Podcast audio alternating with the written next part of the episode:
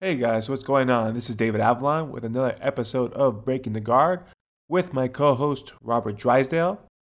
In today's episode, we open up with catching up on uh, Robert and I's travels and uh, a little bit about snowboarding and the pitfalls before we get into uh, what I would call Slapgate, which, of course, by now everybody in the Jiu Jitsu committee has heard how Gordon Ryan slapped not only once, but twice the face of Andre Galvao.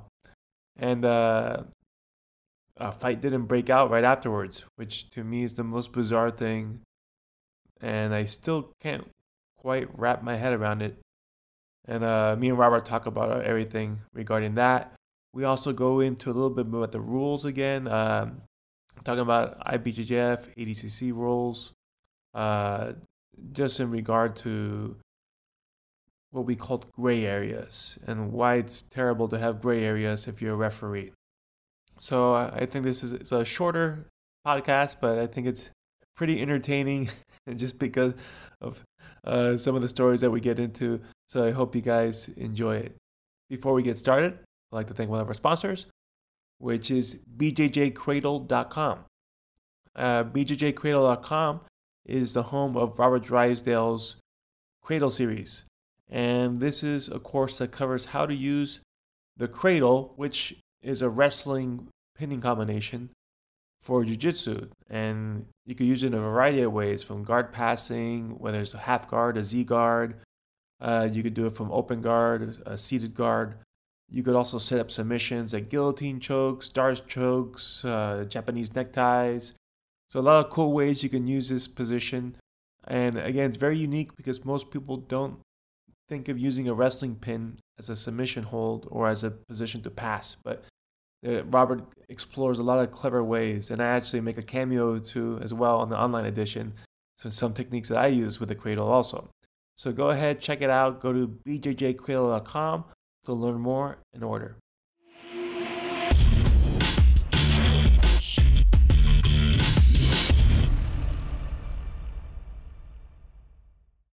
Hey guys, what's going on? I'm David Avalon here with my co-host Robert Drysdale for another edition of Breaking the Guard. Robert, what's going on?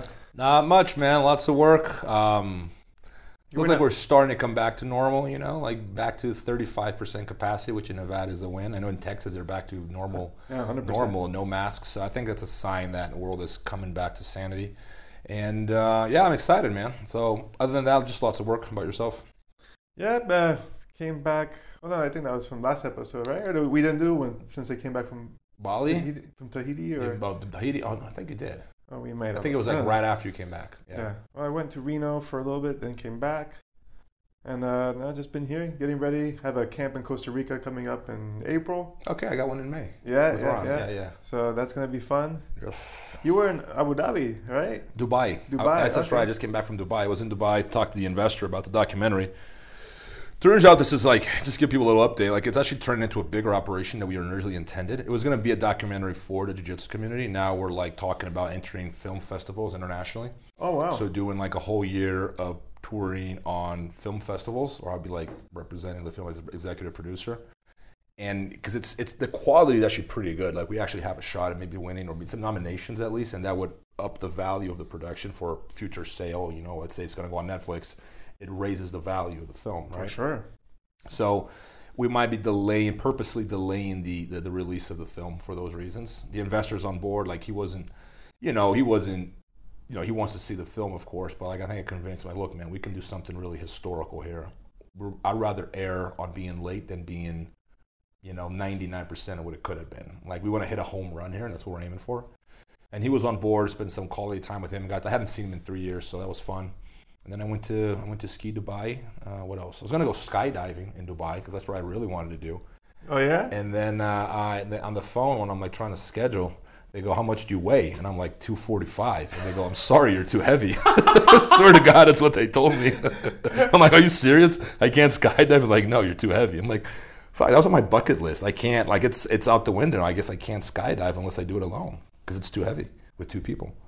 Interesting. I never. I I, I- didn't, I, I- didn't know that was a thing, but apparently it is if you're too heavy. Because I would be di- skydiving with an instructor. Yeah, you do. They call them tandem. Yeah, it's exactly. So like the, you know, between the two of us, I think we go over the limit. I've- So I've, done a tandem dive before when I was like 200 pounds, but I guess it's extra 40. two forty five. it is what it is, man. But so I went skiing. I, I snowboarding instead.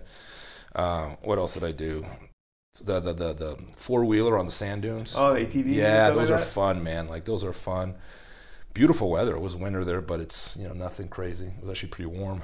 So it was good. It was a lot of fun. Good to be back. It was a short trip. I was there for like three days. Nice, nice. It's one of the places I gotta. It's crazy, man. yeah. Like it's it's a very intense. It's like Vegas on steroids. That's how I describe Dubai. It's like That's, that's it- pretty preposterous. yeah, no, it is. It is because you have that vibe of everyone's out there to make it, make it quick, and it draws that kind of crowd. You know, as kind of like the, I wouldn't say it's like party city of the world because it can be pretty strict about it. Even though they have, there's two worlds, right? There's the world for the locals and the world for the tourists. Like they're separate worlds, but it's it could be a very strange and very interesting place at the same time. Like there are rules. It's it's a it really is like a hybrid between the West and what they like about the West, but without really dropping their values or their way of being. Like they're very traditional still. It's a very Muslim oriented society, but very Western at the same time. It's strange. It's a strange combination. Interesting. Yeah. But it works, man. I, I have fun there. It was like my, my third time there. And uh, it's funny because I've only snowboarded four times in my life. The first one was in Brian Head. The other three were in Dubai. You would think Oh, I, go, I'm- I, I live right next to the best snow in the world in Utah, and I have to go to Dubai to snowboard. It's a true story. I've only gone uh, snowboarding once. It was in Switzerland. We went to Okay. Jungfrau, and that was a disaster. It's And, hard. uh, oh God. Yeah. I thought you know, I know when I went skating, it didn't work out well for me either. But that was like when I was like a teenager. So I'm like, Yeah. oh, snowboarding. I've been doing martial arts. I got balance. Yeah, no, not the same, man. It's a whole new ball same. game. Like it's like all my instincts worked against me. Like, oh, I think I should lean forward. No, you're supposed to be leaning back. Yeah. It's a disaster. I can go forward pretty well, like just going like side to side, looking forward, like an idiot, like a zigzag. better but the me. second I had to turn like backwards to turn, I lose my balance very quickly. I go flying forward or back. Like I can't really find that happy middle. But it's just a lot of practice, man. That's all it is. It can be pretty frustrating, man, because you eat it a lot. Oh, like, man, and it gets very uncomfortable because now you get snow all underneath your shirt, and you're. I, I can never, no matter how what kind of gloves or boots I got on, my feet or hands are always cold. It doesn't matter what I'm wearing, so I'm always uncomfortable. I'm uncomfortable. The fit like ten minutes into snowboarding, and I'm super uncomfortable. No, I was there. I went with my girlfriend Jamie, and we had a private instructor to try to teach us, and he got frustrated because we were falling all over the place. You know, like, "Dun, dun." That makes you feel like shit, you know, because you can Oh, see yeah. that your coach is losing his patience with you. Like, fuck, man. yeah, yeah. You can see he's like, gotta try again.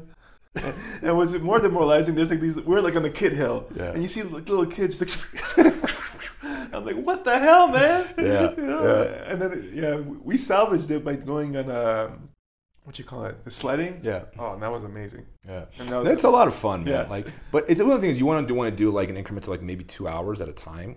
I, I after like that two hour mark, it just I start getting like hungry, uncomfortable. You got to go in. You have to have like a cabin nearby.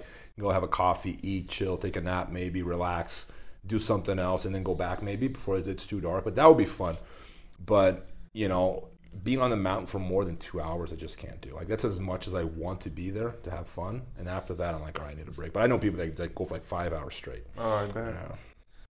Yeah, it's a crazy thing. Uh, You see people doing all sorts of weird tricks and like jumping over you. No, it's it's And I'm it, it looks man. like one of those things that once you get the hang of it, it's a lot of fun. My dad is was a was uh, used to be a tennis coach, and he used to say the first year in tennis you're gonna hate it because you're just like picking up ball from the you're just picking up balls from the floor. Like that's you don't really get to play. Second year you get to play. Surfing is the same thing. They say the first year it sucks, and then that's when you when you get the hang of it. That's when it becomes a lot of fun because you're not falling all the time. I think like snowboarding is something similar. You get that. It takes like a good. I don't know how many practices, maybe 30 practice for you to really go down a mountain and you're just killing it.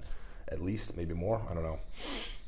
But it, I mean, you, when you watch people going down, they're not falling at all. Because I'm, I'm falling like between like four to eight times before the end, of- like at least, at least. But it looks like a lot of fun once you get the hang of it. It does. So let's talk about something that's happened over the weekend, which Yeah. is we, we got Slapgate. Oh man, Slapgate, that was crazy, man. yeah, for those not in the know, uh, there was uh, who's number one event uh, hosted by Flow Grappling, and uh, they had Gordon Ryan facing uh, Roberto Jimenez, and then they had Craig Jones facing Ronaldo Jr. Correct. So Gordon won, and he did something that was pretty amazing too, which he did the Babe Ruth. He called his submission victory in advance, Yeah. and it wasn't leg lock, which he, he went, "Oh, I'm gonna do a mounted armbar," and he mounted armbar, you know, Roberto, and he's no joke. Yeah. So I mean that was pretty impressive. And then afterwards, Craig ended up heel hooking his opponent, who was an Atos team member. And from what I heard, uh, Gordon tried to approach uh, Andre to shake his hand. Some people were saying that he was doing it smugly, like trying to rub in the fact that his guys won. Probably a combination, you know, like you do for the cameras, being like like rubbing in his face at the same time. They're not Yeah. necessarily, and for the camera purposes, I think the right thing to do would have been to just shake his hand and let it be. But Yeah, or yeah, whatever the case is.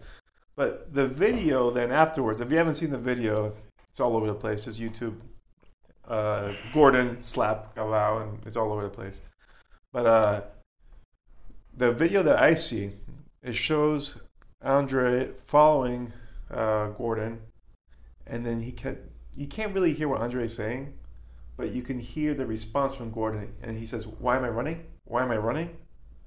yeah, And then uh, Andre ends up pushing him, gives him the finger. Gordon then returns, boom, a nice bitch smack to the face, and it was loud. I don't know if you're. heard. that the one that was in the dark or no? Yeah, yeah, yeah. Yeah. That was it was pretty loud. Yeah. Hits him, and then you would think at that point hands should be thrown, Yeah. but then something weird happens, which Andre just keeps talking crap and following Gordon. Yeah. And then after another like 20 seconds, Gordon turns around, faces him, slaps him a second time. And then you would think, okay, now the fight's definitely has to happen. and nothing happens. Nothing happens. And then Andre just keeps following him, talking shit. Which is just, It's not not the wrong thing to do. Like you either got to back down completely or escalate. There's no in between. yeah. You know, like in the animal world, which we're a part of, those, before violence takes place, before a fight happens, there are levels of escalation There's a buildup. Yeah. because essentially no animal wants to get into a fight needlessly because they know they can get hurt. Yeah. And when you're in the wild, you get injured, it could be death, you know, Yeah. infection or whatnot.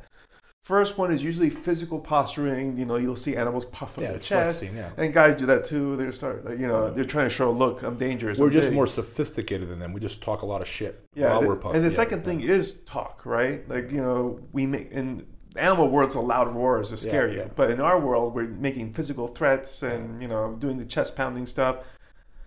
Then pushing, I think, is the first, the weakest form of physical violence that you could do, Yeah. which is still a challenge. You're not actually hurting somebody yet, but you're saying, You're "Hey, tempting. I doubt. I Yeah. dare you. yeah." And you're, you're pushing them away, but at the same time, it's like, if you keep coming at me, something's going to go down. Yeah. A slap is the next level of escalation. Because now you're like, oh, I hurt you, not seriously, but I just hurt you. Are you going to let me get away with this? Or if not, more's coming behind it. That's what a slap means. Yeah.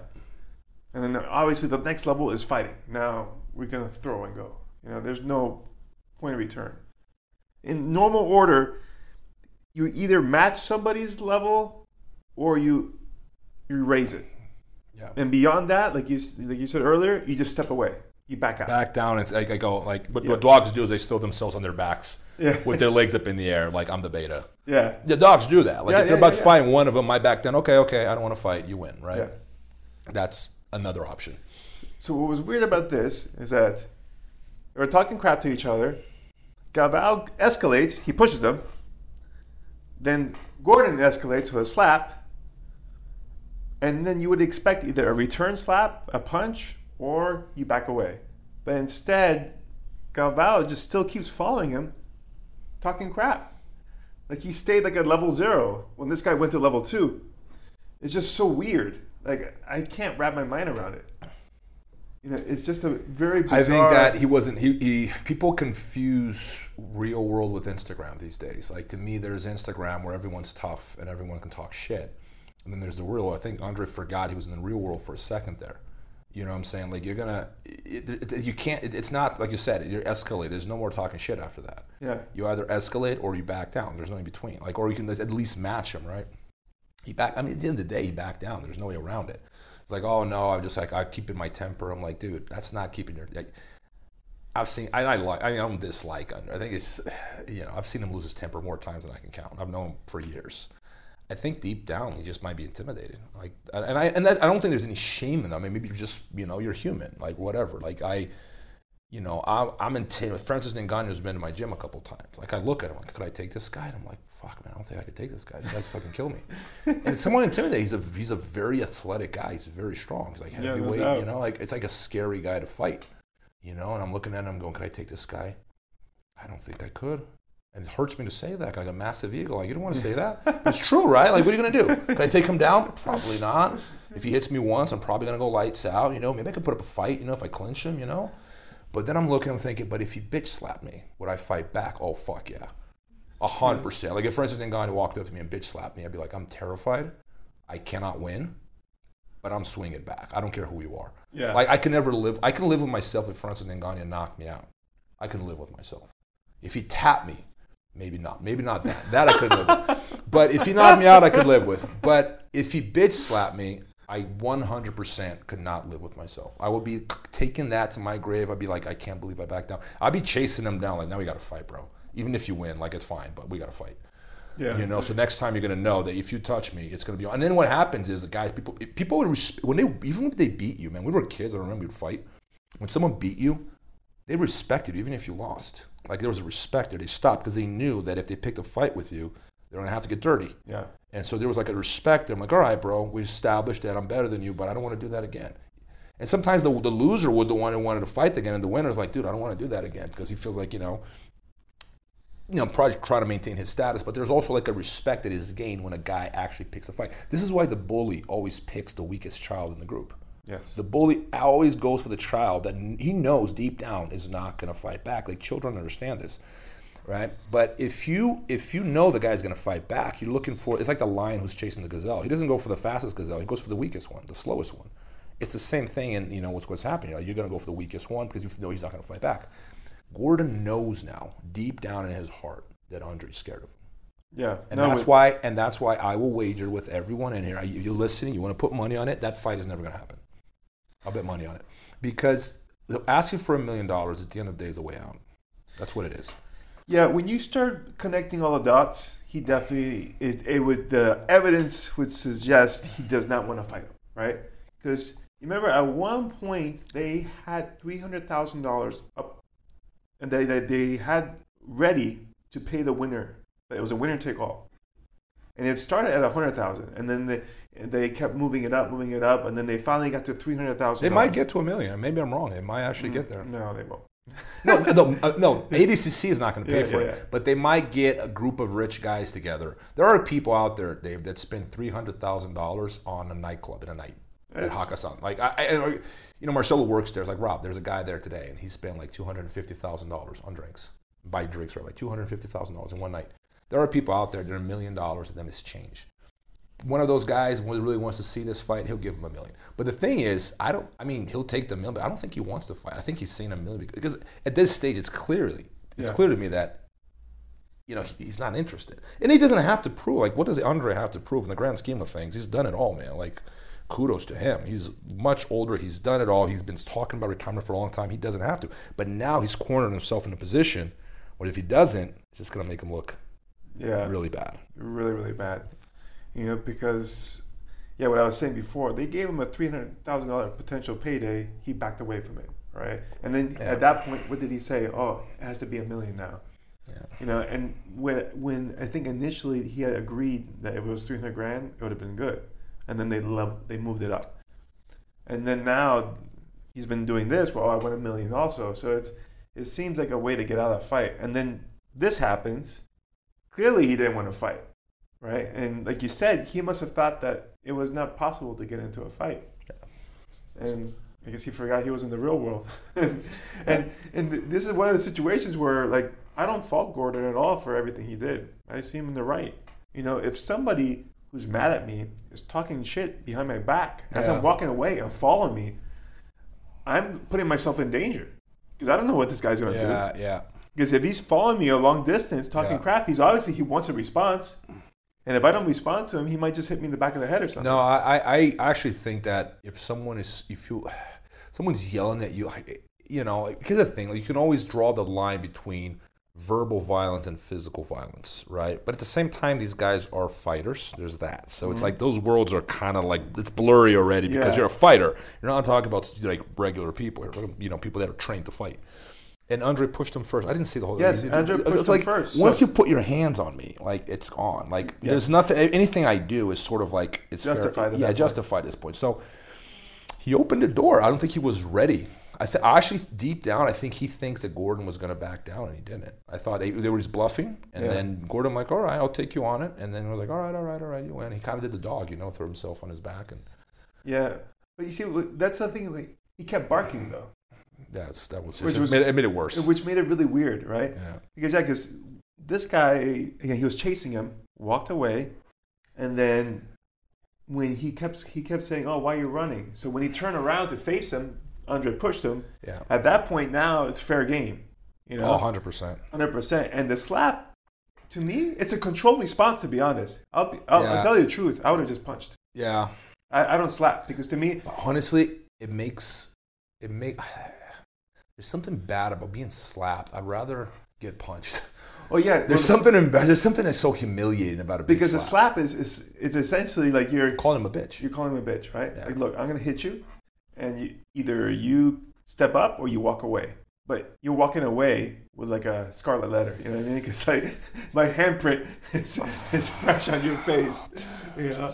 So to me, that's it. Like you said, like I can't think age- of one instance in my life, You know Robert, that- yeah. someone slapped me without getting punched. Oh, yeah, I can't think. I, when I was in, Like, in grade school and stuff like that, I got slapped on. a bunch of times, but it was a It fight was- right afterwards. it was on, Yeah. yeah. The thing is, like 20 years ago, this was unthinkable because it would have been a story. Have you heard? Did you know? It was like it's gossip at that point because Yeah. like now everyone's got a camera. So you got to be. I mean, when you're when you're at that level and they're like, this is the thing about being a celebrity, right? People are everyone's hustling to be famous. It's like you don't understand how hard it is to be in the spotlight the whole time. Yeah. I have never been that, but I've seen it. I've been around it. I've seen people who are in the spotlight the whole time.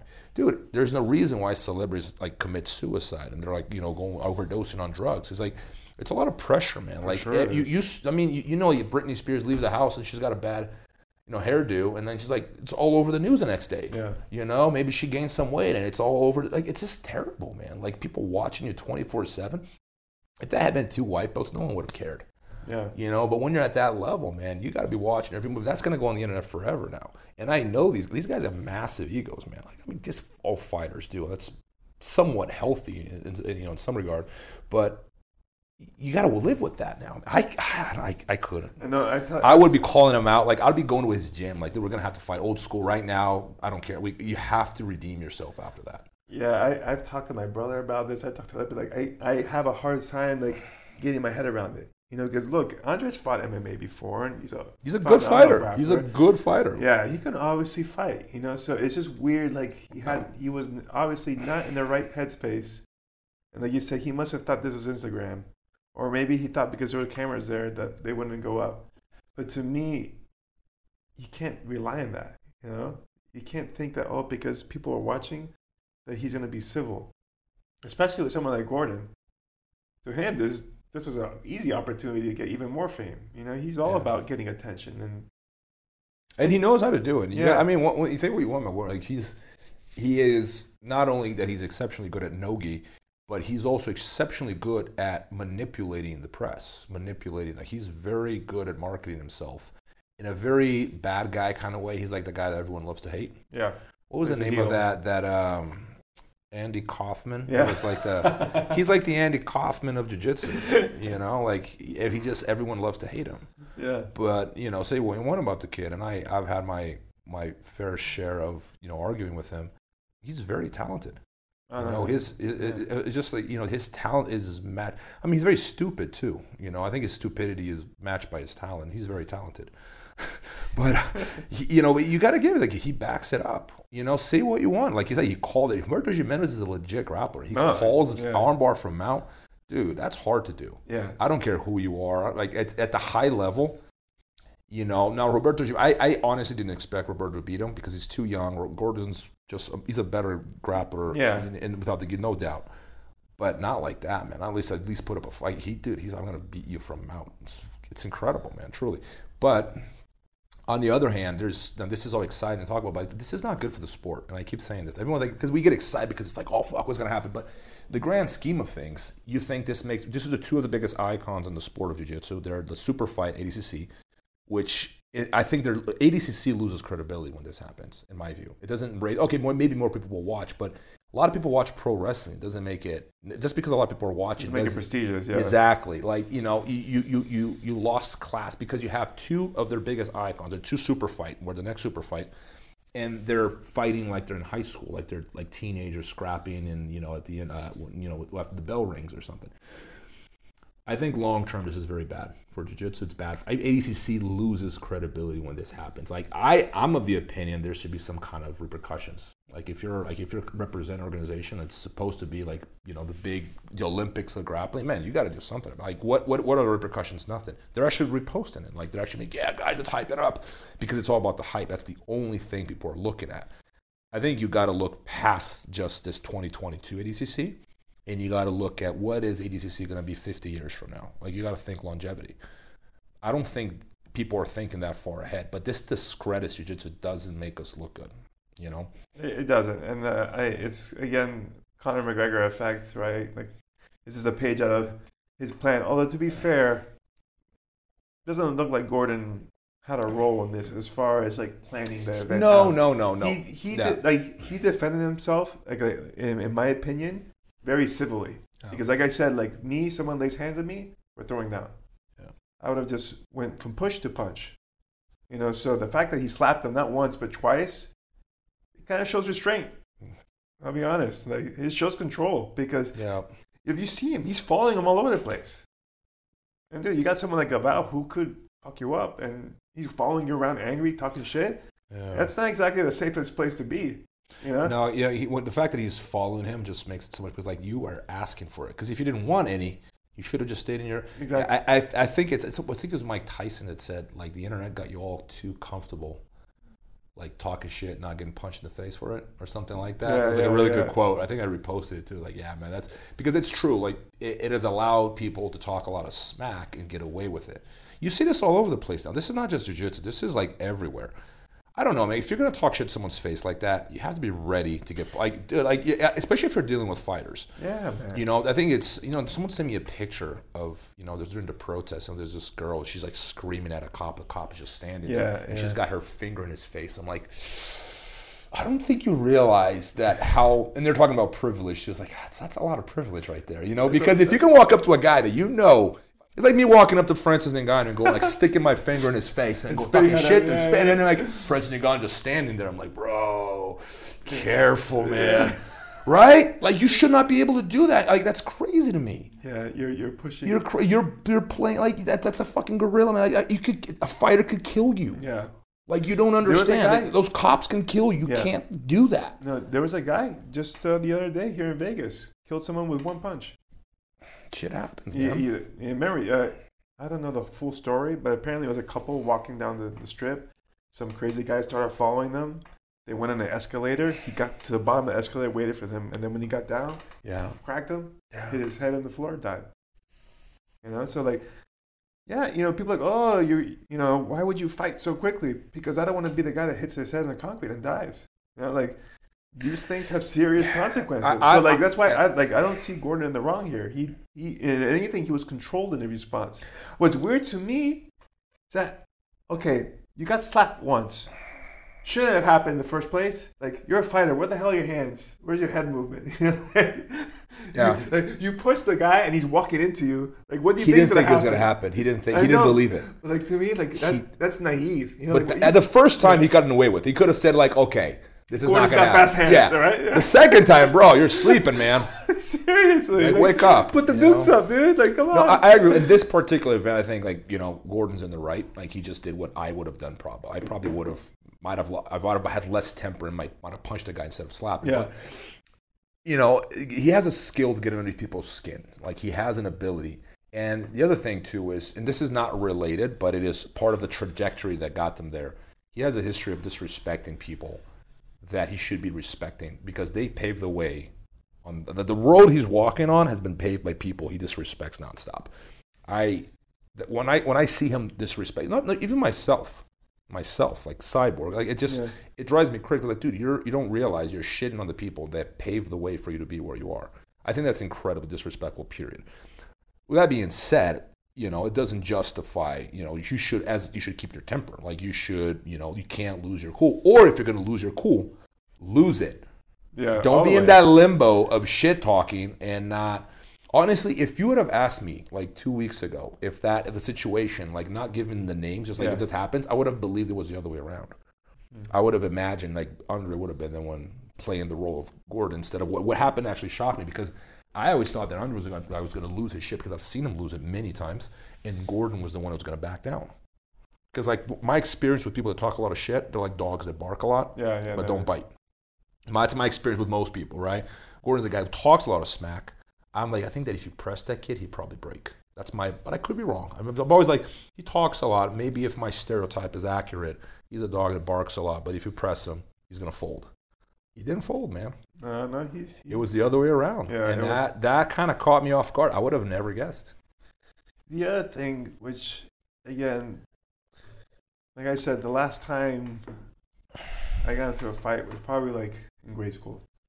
Because once I started learning, or high school, I think, once I started wrestling, I never got into a fight ever again. Not even close, like not even remotely close. And attribute that just to the attitude. You know, like I think there's a level of confidence that you have, like as a martial artist, or at least that you should have, that you wouldn't go around challenging people needlessly. Even to the point where, like I, I wrote about this, but I said like there's certain rules that I would follow. Like one, like I don't go to dangerous places, right? That keeps me safe. Yeah, You know, if I'm going into the ghetto, uh, trouble's gonna find me because Yeah. I'm in the place where trouble lives, yeah, right? So like no, like I don't do that. I don't drink or do drugs or mentally compromise myself where I might make foolish decisions.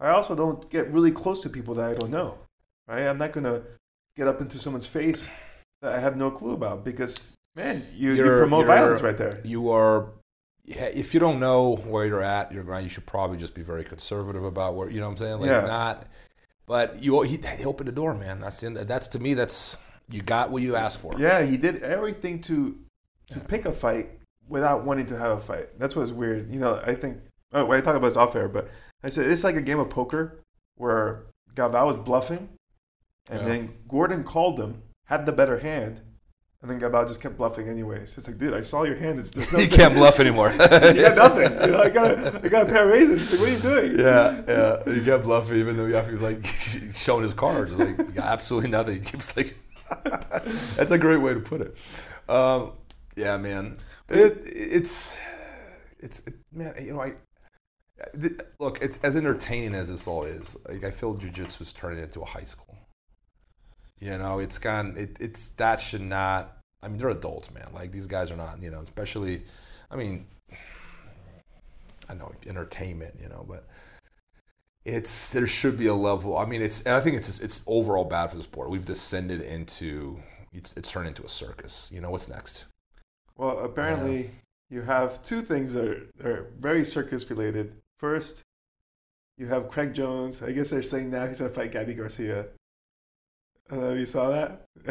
I'm not sure if he's serious or not. Gabby No. seems very serious. they're just joking they can't be serious like there's no way if that happens, that would be pretty funny.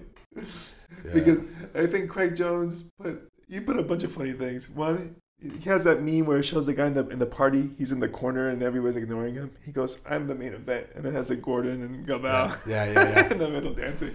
Yeah. And then he put like, "Uh, oh and no, no one people forgot the results like no one pays attention to the event it was Yeah. all about the slap yeah he's like uh, Gordon upstaged his own teammate.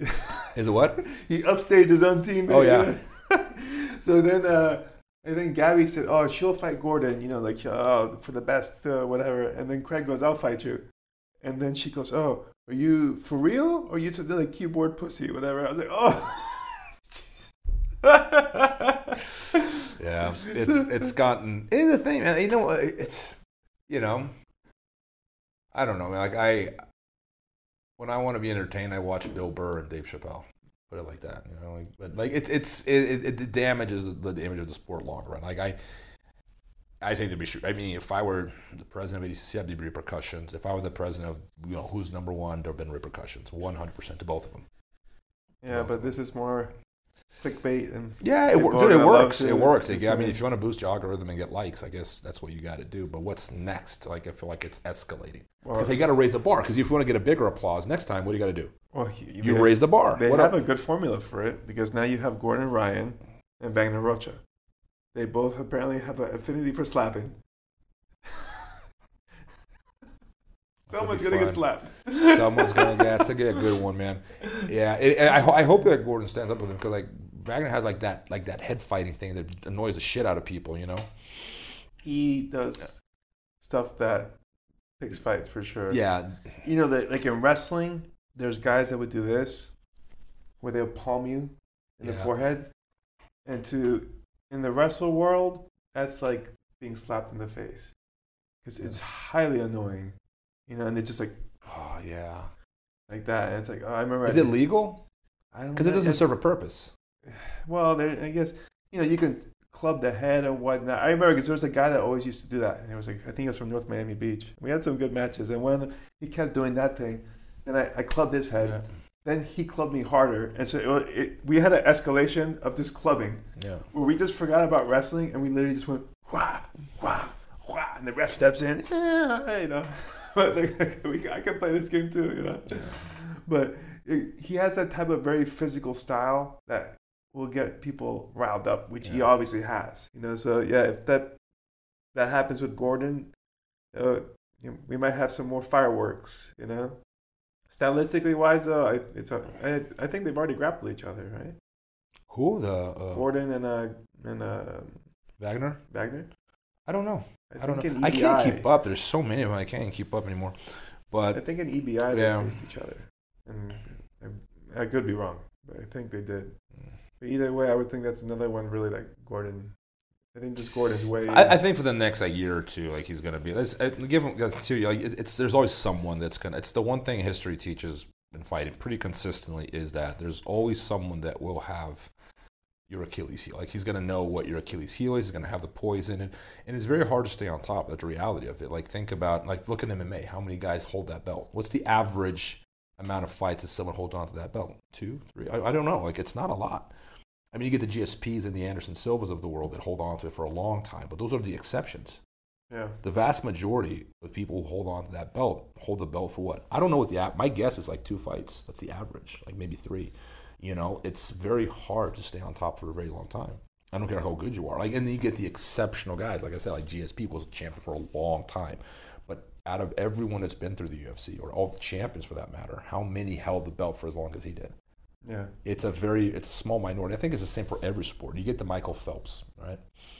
But it's you know eventually someone's going to come along and blow him out of the water if he keeps competing.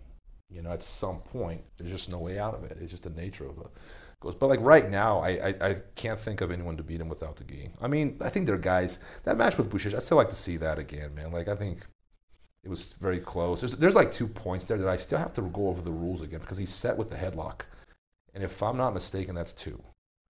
But again, the refereeing with ADCC is so oh, bad. yeah. It's it's the wor- and people, you know, it's funny. Like I was arguing with someone, and you know, they're, oh, but their referees have ten years of experience, and I go, you means they've they've ref five times their whole life? Is that what you're saying? like it's that's not a lot of experience, but uh, that's the it's the the referees, ex- and I don't mean to offend, like, but people talk all this sorts of smack about IBJJF, but they're way better.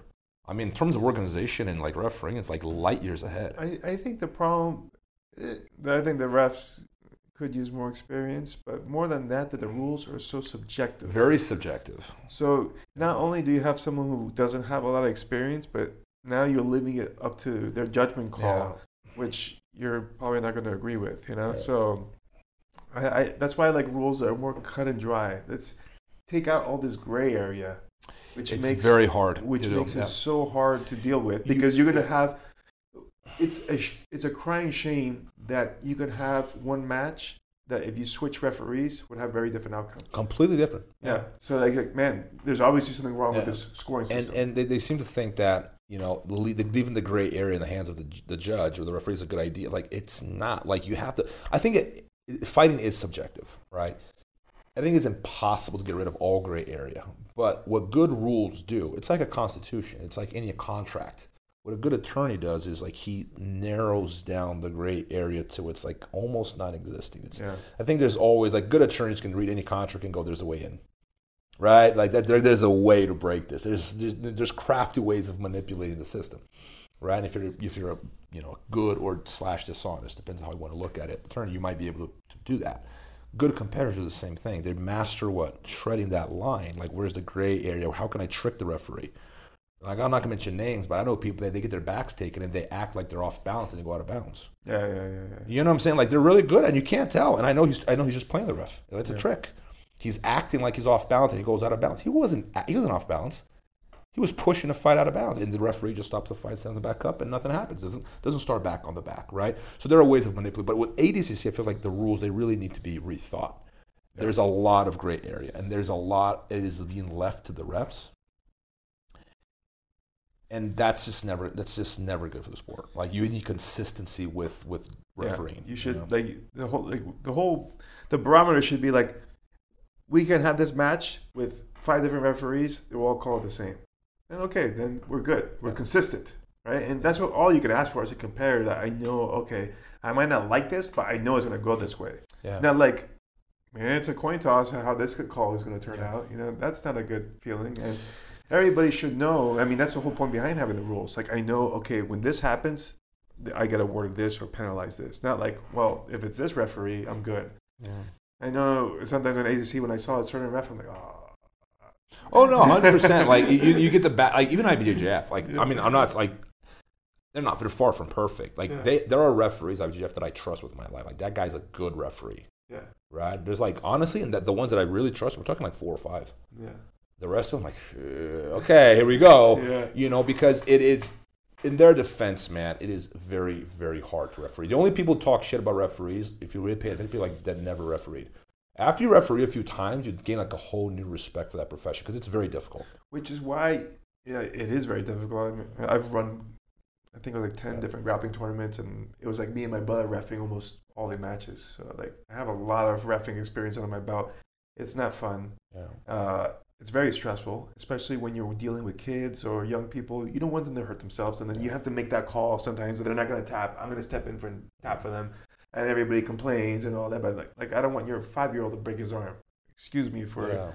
for, for stopping this match Oh yeah. when it's bent back, you know, 20 degrees.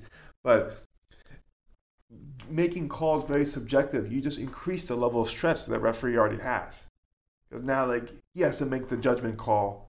And, you know, if it's late in the day, those judgment calls are probably not going to be as good, you know, because he's tired. Because, like anything else, refereeing is exhausting because you have to have your focus the whole time.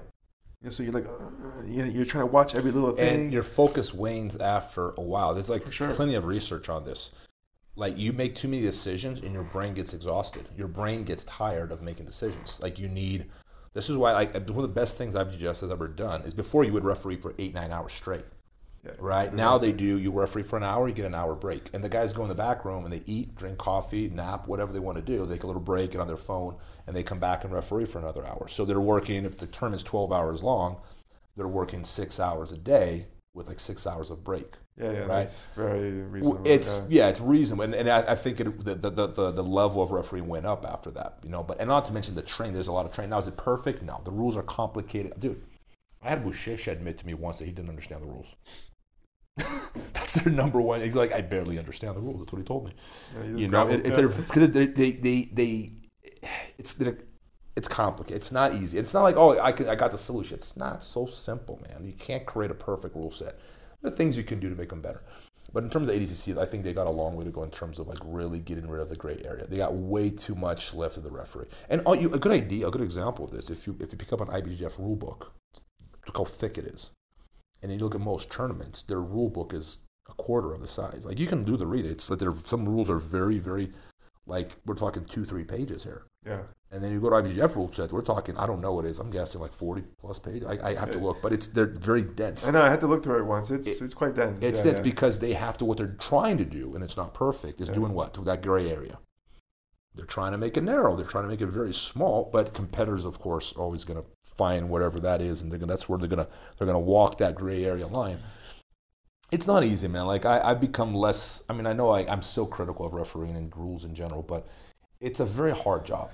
No, it, it definitely is. Um, and just because, in my opinion, martial arts, grappling sports are probably the most complex sport that you have. Yeah. Period. There's so many techniques. There's so many variations. You know that it's very hard to to make a, a consistent scoring criteria. I just think that certain rules, particularly ACC rules, they allow for a lot of gray areas unnecessarily Yes, it can Right, be like- avoided. yeah. the, you can make things very simple. Like the whole turtle not counting for points. That's a massive gray area. that Massive problem, it- and it's, it doesn't even make sense. Yeah. it, it makes it much more difficult. Yeah. If you just made it more binary, take down it's points. It Yeah. doesn't matter what time Yeah. it is or not. It, it's very easy to score now. And and the other one is like there's some things like like the, on the back, you know, like four, Yeah, eight, yeah, yeah, yeah. 12. That makes no sense. But like, it, and then oh, the other the worst one to me was like the concrete. You have like transitions and sequences going on for like 30 seconds on concrete. The referee's watching, like, dude, when are you gonna stop this? And for good reason. Me. Yeah. When, when we went out of bounds, I got a heel hook from Paul Harris. Yeah. And like when they called the time, I was good. My knee was down on the mat. He was like had the heel hook. I wasn't in any danger. But then when they said, you know, paro, whatever, I, I went to my back. I just sat there and then this guy ripped it out my knee. Yeah. And I'm now you go back in there. And now I got back in and I'm screwed and restarted from a worse position, you know? From the position they stopped. Yeah, like yeah, they, they yeah. He, he cranked me, but I'm not from where I was at. So I from my lesson from there was like, oh, you never stop fighting. Never. Not even when the ref is there. You, you just let them physically part you. Yeah. Because in that situation, That, that's what I actually teach that to my students. Yeah. You don't stop until the referee touches you. but Because when he, even when he's, because in theory, you're supposed to stop when they say, but the problem when, you, when they say stop or paro, I've seen plenty of referees score points after they say paro. Yeah. Because the I, I don't think it's intentional. I think it's just like they don't, they forgot. They Because the sequence looks legit after he said paro. But dude, once you say paro, whatever happens after that doesn't mean anything. Yeah. Yeah. So I actually like you keep going until he actually puts his hand on you, and then then after that, it's it's a more it's more symbolic than just saying something, right? Well, like they did put the hand out, Yeah. and they still got cranked. So No, no, I do- I believe you. I know. No, yeah. that's why my my thing. I tell guys, just keep going.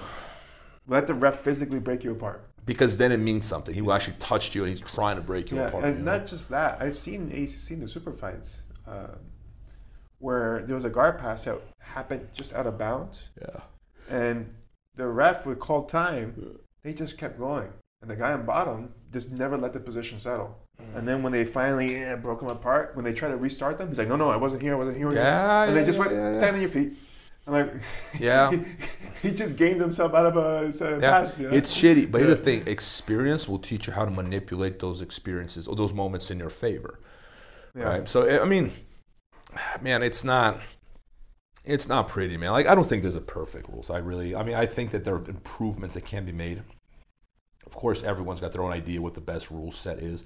What's interesting to me is people, maybe I'm guilty of this too, is that people's preferred rule set is always leaning towards their own personal preferences technically. You ever notice that?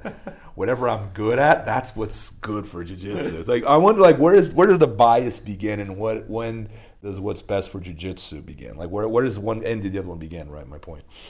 Um, if people that hate leg locks are you know adamant against because they, they're not good at them so they're against them people are really good at leg locks you know people are good at wrestling they want a more wrestling oriented game which is all you know understandable. I was going just because I'm I'm like been geeking out on jiu-jitsu history recently like Helio Gracie well he used to battle for no points short gis and um, like long matches. He liked long, the longer the better right? Because he was a resilient guy. He's, he's he had a, he played a patient game right?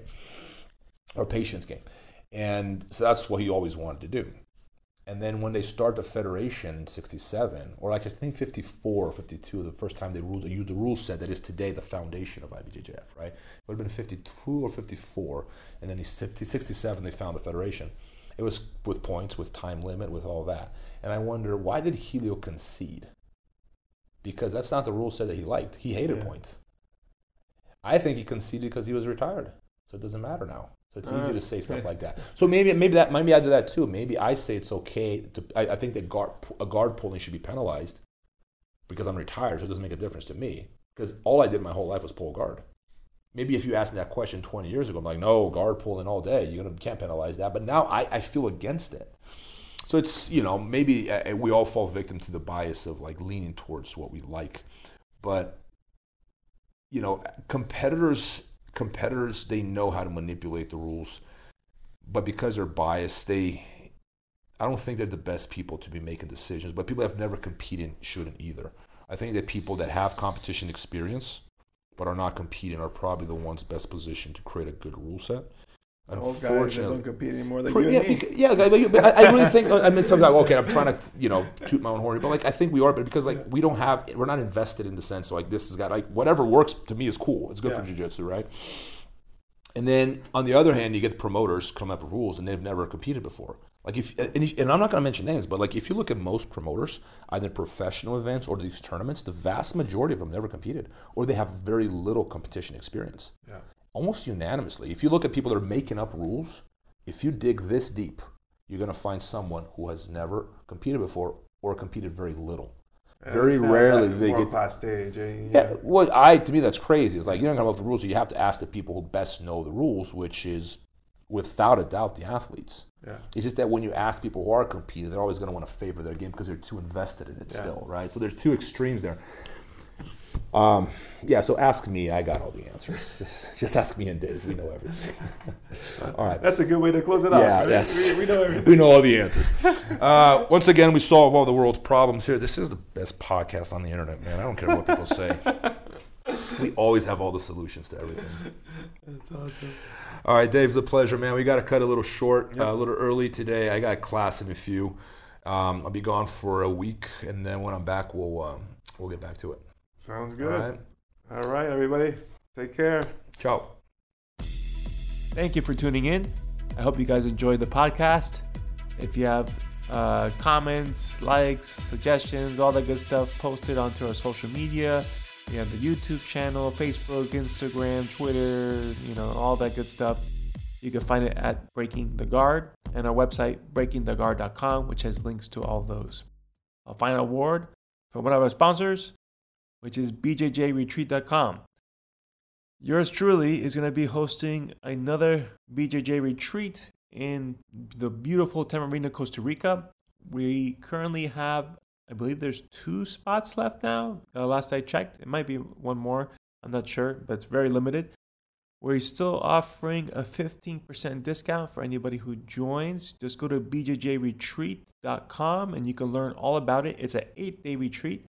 We have over 15 hours of training, and there's going to be all sorts of cool things to do from surfing, spearfishing, um, deep sea fishing, catamaran cruises, volcano tours. It's going to be a, a whole lot of fun, and we're covering, of course, my infamous Kimura trap system. You'll get to learn the whole system in this uh, in this camp, which, believe me, in 15 hours, it's it's going to be a little tight, but we'll get it all in there, and lots of drilling, lots of live rolling. Uh, it's going to be a great time. And you can bring family, friends, even if they don't train, and they'll have a great time there as well. The price includes the, the lodging, breakfast, transfers to and from the airport. And, you know, everybody's, oh, well, what about COVID? Fortunately, Costa Rica is very liberal with their uh, COVID policy. You don't need to do any testing or anything like that to get into the country. You only need uh, COVID testing on the exit assuming your country requires it. Like, if, for example, you're coming from the US, you're going to need to get a COVID test on the way out of Costa Rica to be allowed into the US. We have testing facilities nearby, and we will help expedite all that for you. Uh, our host, uh, Hero Academy, they're a charity, so not only are you, uh, you getting the vacation of a lifetime while you're learning a lot and training and having a good time, but your, your support is going to go towards the local community it gives meals to people there. It also gives training to the children of the community in Tamarindo, which is a beautiful beach town. Everything's within walking distance from the beach, so it's a great time. you I would be happy to have you join. Again, there's a few spots left, so just go to bjjretreat.com to go and register, and uh, hopefully we'll see you there.